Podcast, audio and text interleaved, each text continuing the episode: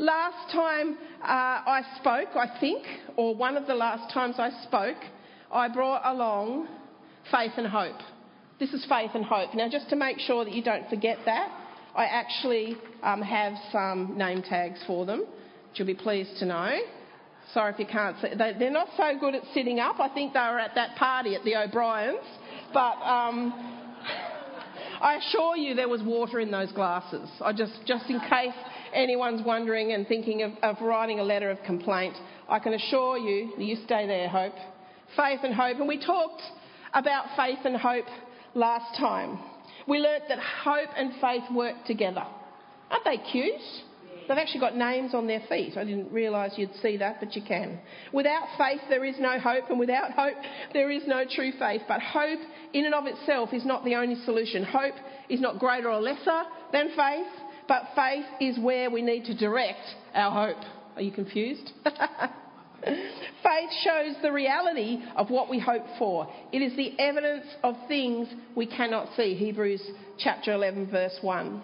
Hope is good and hope is important, and sometimes hope is all we have.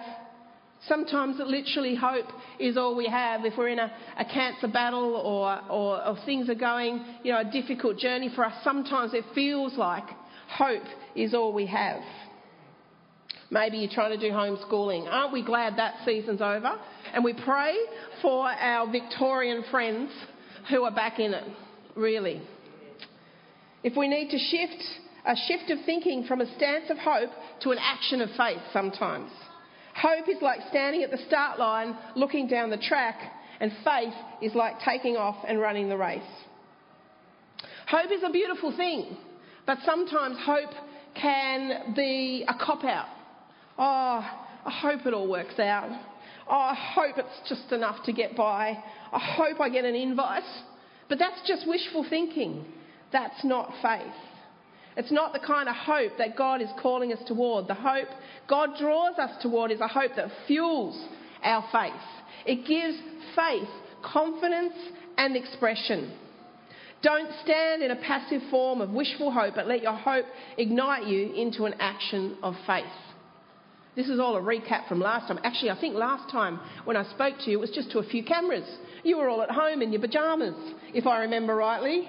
Yeah, that's right. I didn't wear my pyjamas though, which you'd be pleased about, but I think you were. Faith is as much something that we pursue as it is a gift that is given by God.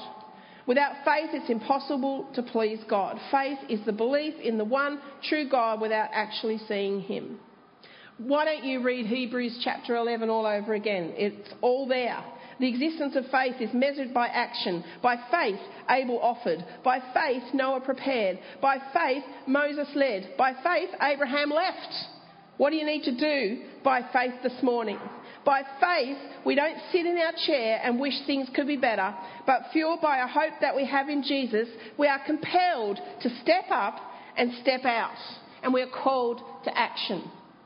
Now, I asked Dave this week, I said, what we, what's the theme? What are we preaching on at the moment? Because I know um, Dave uh, always brings a beautiful message.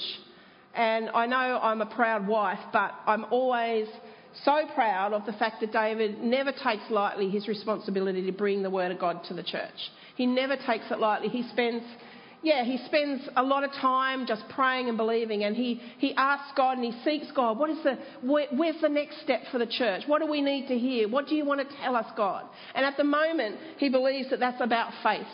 That we need to start to lift our eyes and lift our faith and, and, and be prepared in our hearts for the next stage of our journey. And just going back in that, I love, I was just thinking yesterday, that the gates of hell will never prevail against the church. At the beginning of this COVID season, I don't know about you, but we went, well, what is this going to look like in three months' time? What is this going to look like in six months' time? I, I saw a pastor online of a massive church in uh, England saying, we just don't know what we're going to have at the end of this. And he, he, was, he was saddened and he was, he was quite, and I thought, wow, you know, what are we going to have? Are people going to going to keep watching us online? Are, are people going to sort of still gather? I mean, I know it's not all about the gathering, and didn't it prove that? Didn't that time where we sat at home in our pajamas prove that, you know, the gathering together is fantastic and we missed it and how wonderful it is? But the gates of hell did not prevail against the church. And the church is stronger and the church is moving forward and the church is um, actually going into a, a new and exciting and even a more empowered phase because of what the enemy tried to throw at it. It's amazing. But today I want to talk to you not about faith and hope. We're going to move on. And I think last time when I spoke, I said if I'm allowed to speak again, I'll talk about love. And so I want to talk about love now. And I'm going to read to you a passage of scripture that should be fairly familiar to you. But I'm starting at the verse before the passage and, and going through to the verse after the passage because the people that put the chapters in, I just think they put them in the wrong place. So 1 Corinthians chapter 13 with the verse from the last bit, and yeah, you get it? It says, But now let me show you a way of life that is best of all. Okay, that should be all I need to read. Now let me show you a way of life that is best of all. Chapter 13. If I could speak all the languages of earth and of angels but didn't love others, I would only be a noisy gong or a clanging cymbal. If I had the gift of prophecy and if I understood all of God's secret plans and possessed all knowledge, and if I had such faith that I could move mountains but didn't love others, I would be nothing. If I gave everything I have to the poor and even sacrifice my body, I could boast about it. But if I didn't love others, I will have gained nothing. It's incredible, isn't it? You've heard them a million times at weddings. Love is patient and kind. Love is not jealous or boastful or proud or rude. It does not demand its own way. It is not irritable and it keeps no record of being wronged. It does not rejoice about injustice, but rejoices whenever the truth wins out. Love never gives up, never loses faith, is always hopeful, and endures through every circumstance. Prophecy and speaking in unknown languages and special knowledge will become useless, but love will last forever. Now, our knowledge is partial and incomplete, and even the gift of prophecy reveals only part of the whole picture. But when full understanding comes, these partial things will become useless. When I was a child, I spoke and thought and reasoned as a child. But when I grew up, I put away childish things. Well, mostly. There's a few things that sort of linger. I don't know about you. Now we see things imperfectly in a, as in a cloudy mirror. But when we see everything with perfect clarity, but then we will see everything with perfect clarity. All that I know now is partial and incomplete, but then I will know everything completely just as God now knows me completely. Three things will last forever faith, hope, and love. And the greatest of these is love. And the first verse of chapter 14 says, Let love be your highest goal. Wow. Now, I don't know about you, but I've heard those verses read out at weddings a gazillion times. And I think times, and I think as good as that is, who doesn't love uh, some scripture read at a wedding? It's fantastic. But as good as that is, I think unfortunately sometimes we relegate those verses to the newlyweds, when in actual fact it's for all of us.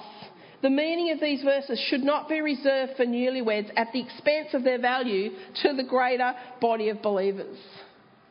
This is a chapter from a letter written to a church in Corinth. Paul wrote to the Corinthians, an extensive letter. Amazing. I mean, they didn't have emails in those days. They weren't able to hop onto the telephone. They had to write letters. And Paul, um, as a mentor to the Corinthians, uh, wrote this long, extensive letter to the Corinthians. And it's incredible when you think of it. And it's a letter of encouragement, correction, and guidance. But it's as relevant today as it was then. It's a letter to every church and intended for every believer, not just the bride and groom. Let love be your highest goal. Yeah. So let's look as we're trying to build our faith and, and build our hope and faith and love. Let's look at the next part of this journey. Now, I have another. So I want you to pretend that this box, which I think is a keyboard, sorry about that, creative team, I hope that's okay, it's nice and secure. Let's, let's just imagine for a moment that this box is our foundation. And we're going to pop love on the foundation. Don't fall over, Faith. Thank you. I just saw him sort of tilt slightly and I thought, here we go. Have you ever been to an orchestral concert or show? Or even one with a band, a high school musical perhaps? Have you ever been in one?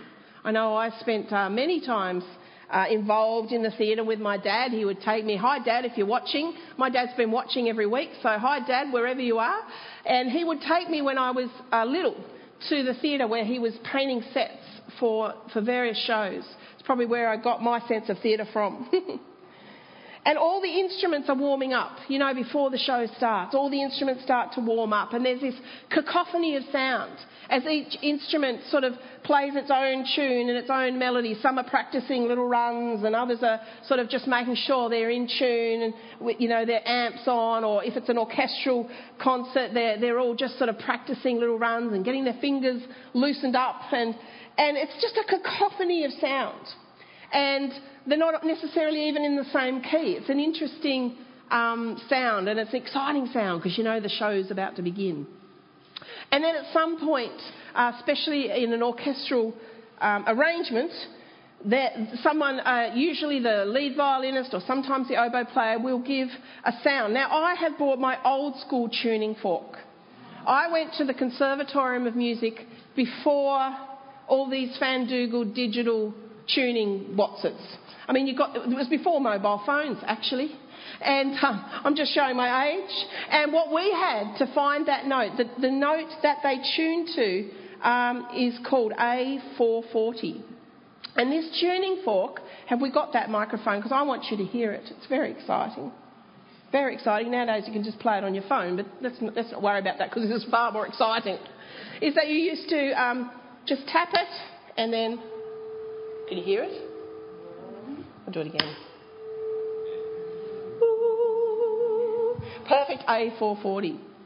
And um, everyone would then tune to that one sound. And it was the correct. Do you want to hear one more time? Just because I've gone to the trouble. That's it. Thank you. and everyone in the orchestra would then not tune to one another, not tune to the person next to them, but tune to that one sound, A440. And my first point today is the foundation is love. Have you ever been? I've said that. Uh, eventually, the conductor asks the first violinist or the oboe player for a perfect A440, and everybody in the orchestra then tunes to that. Very quickly, all the instruments come together in tune and harmony, ready for the performance. And I was thinking, love is a little bit like A440. We don't Emily said it this morning. We don't tune to one another. We tune to a central location, which is love.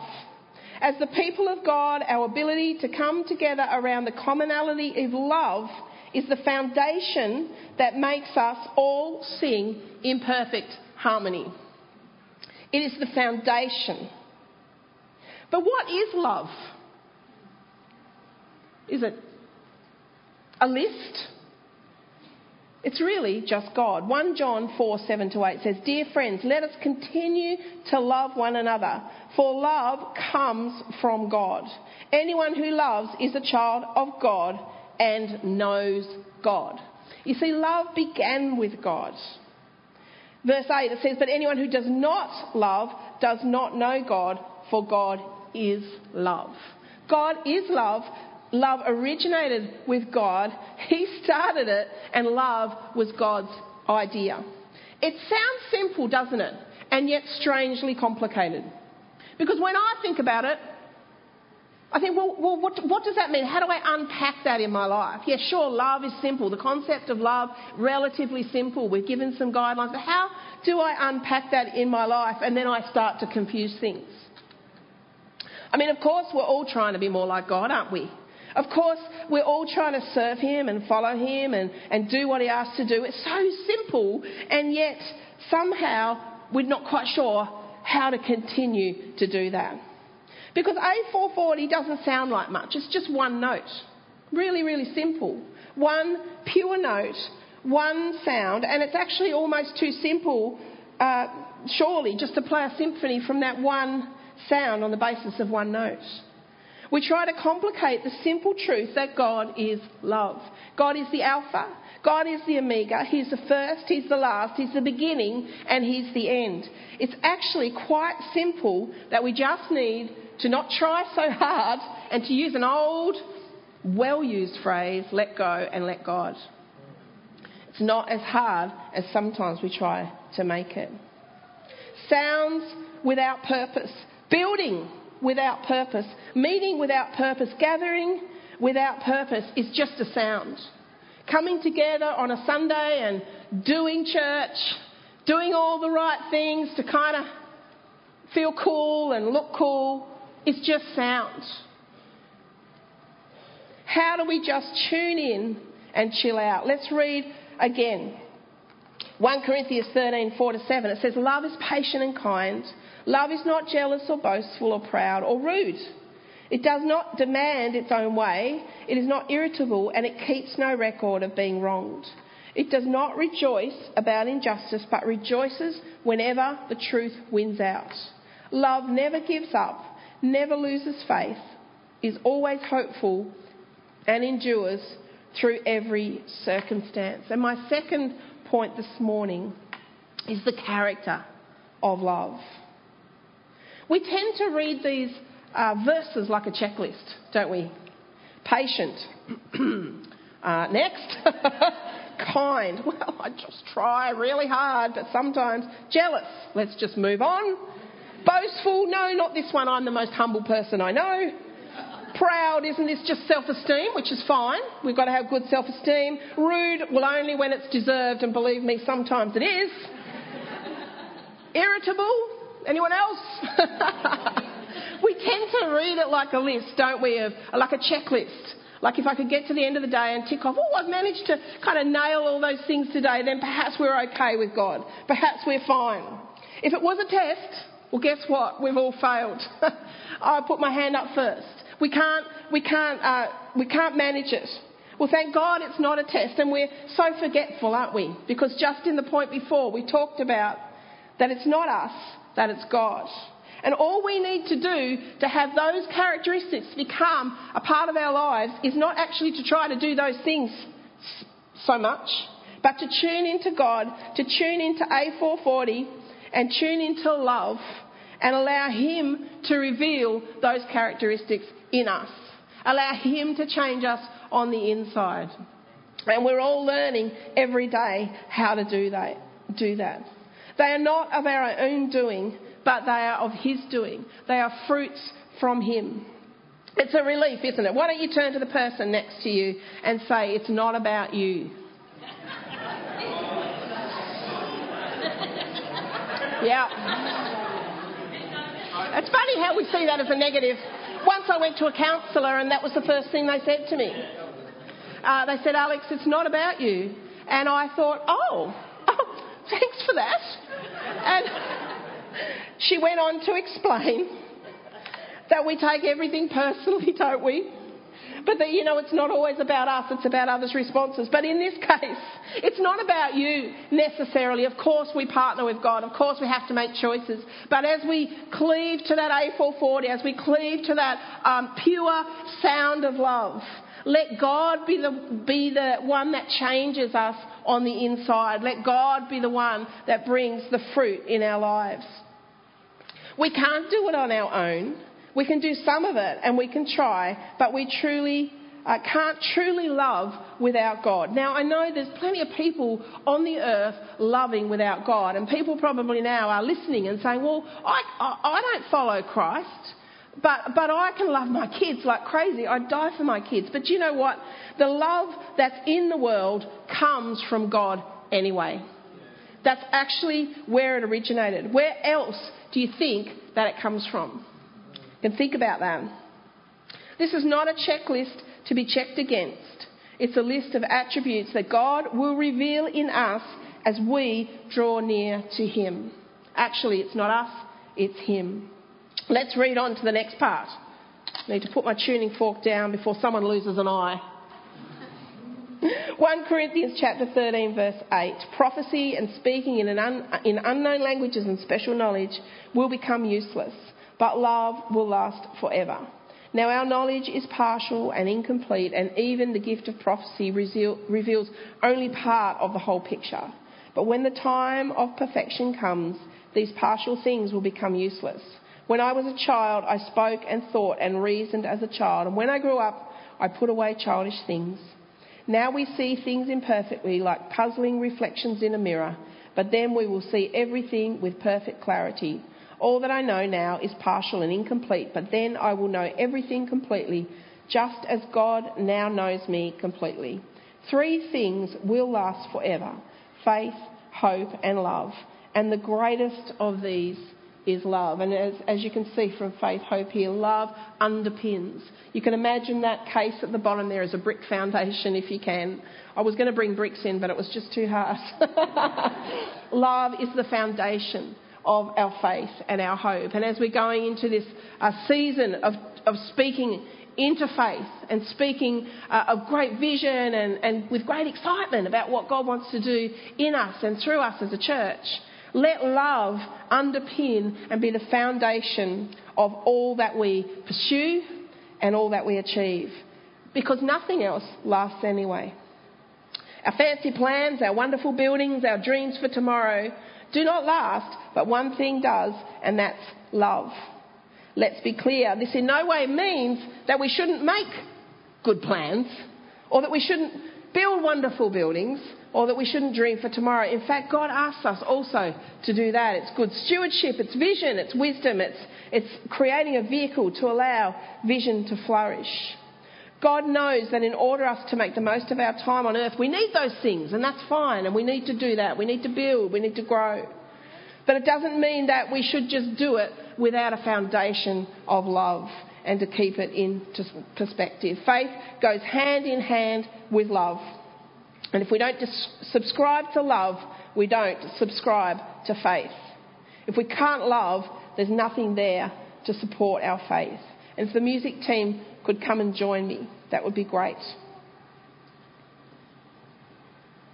The first part of chapter 14 says it all. Above all of these things, above our plans and our buildings, let love be your highest goal. Let love be your highest goal. What I want to do is actually just spend some time praying and contemplating how love can be our highest goal, how love can be more the foundation of the outworking of what God has called us to do.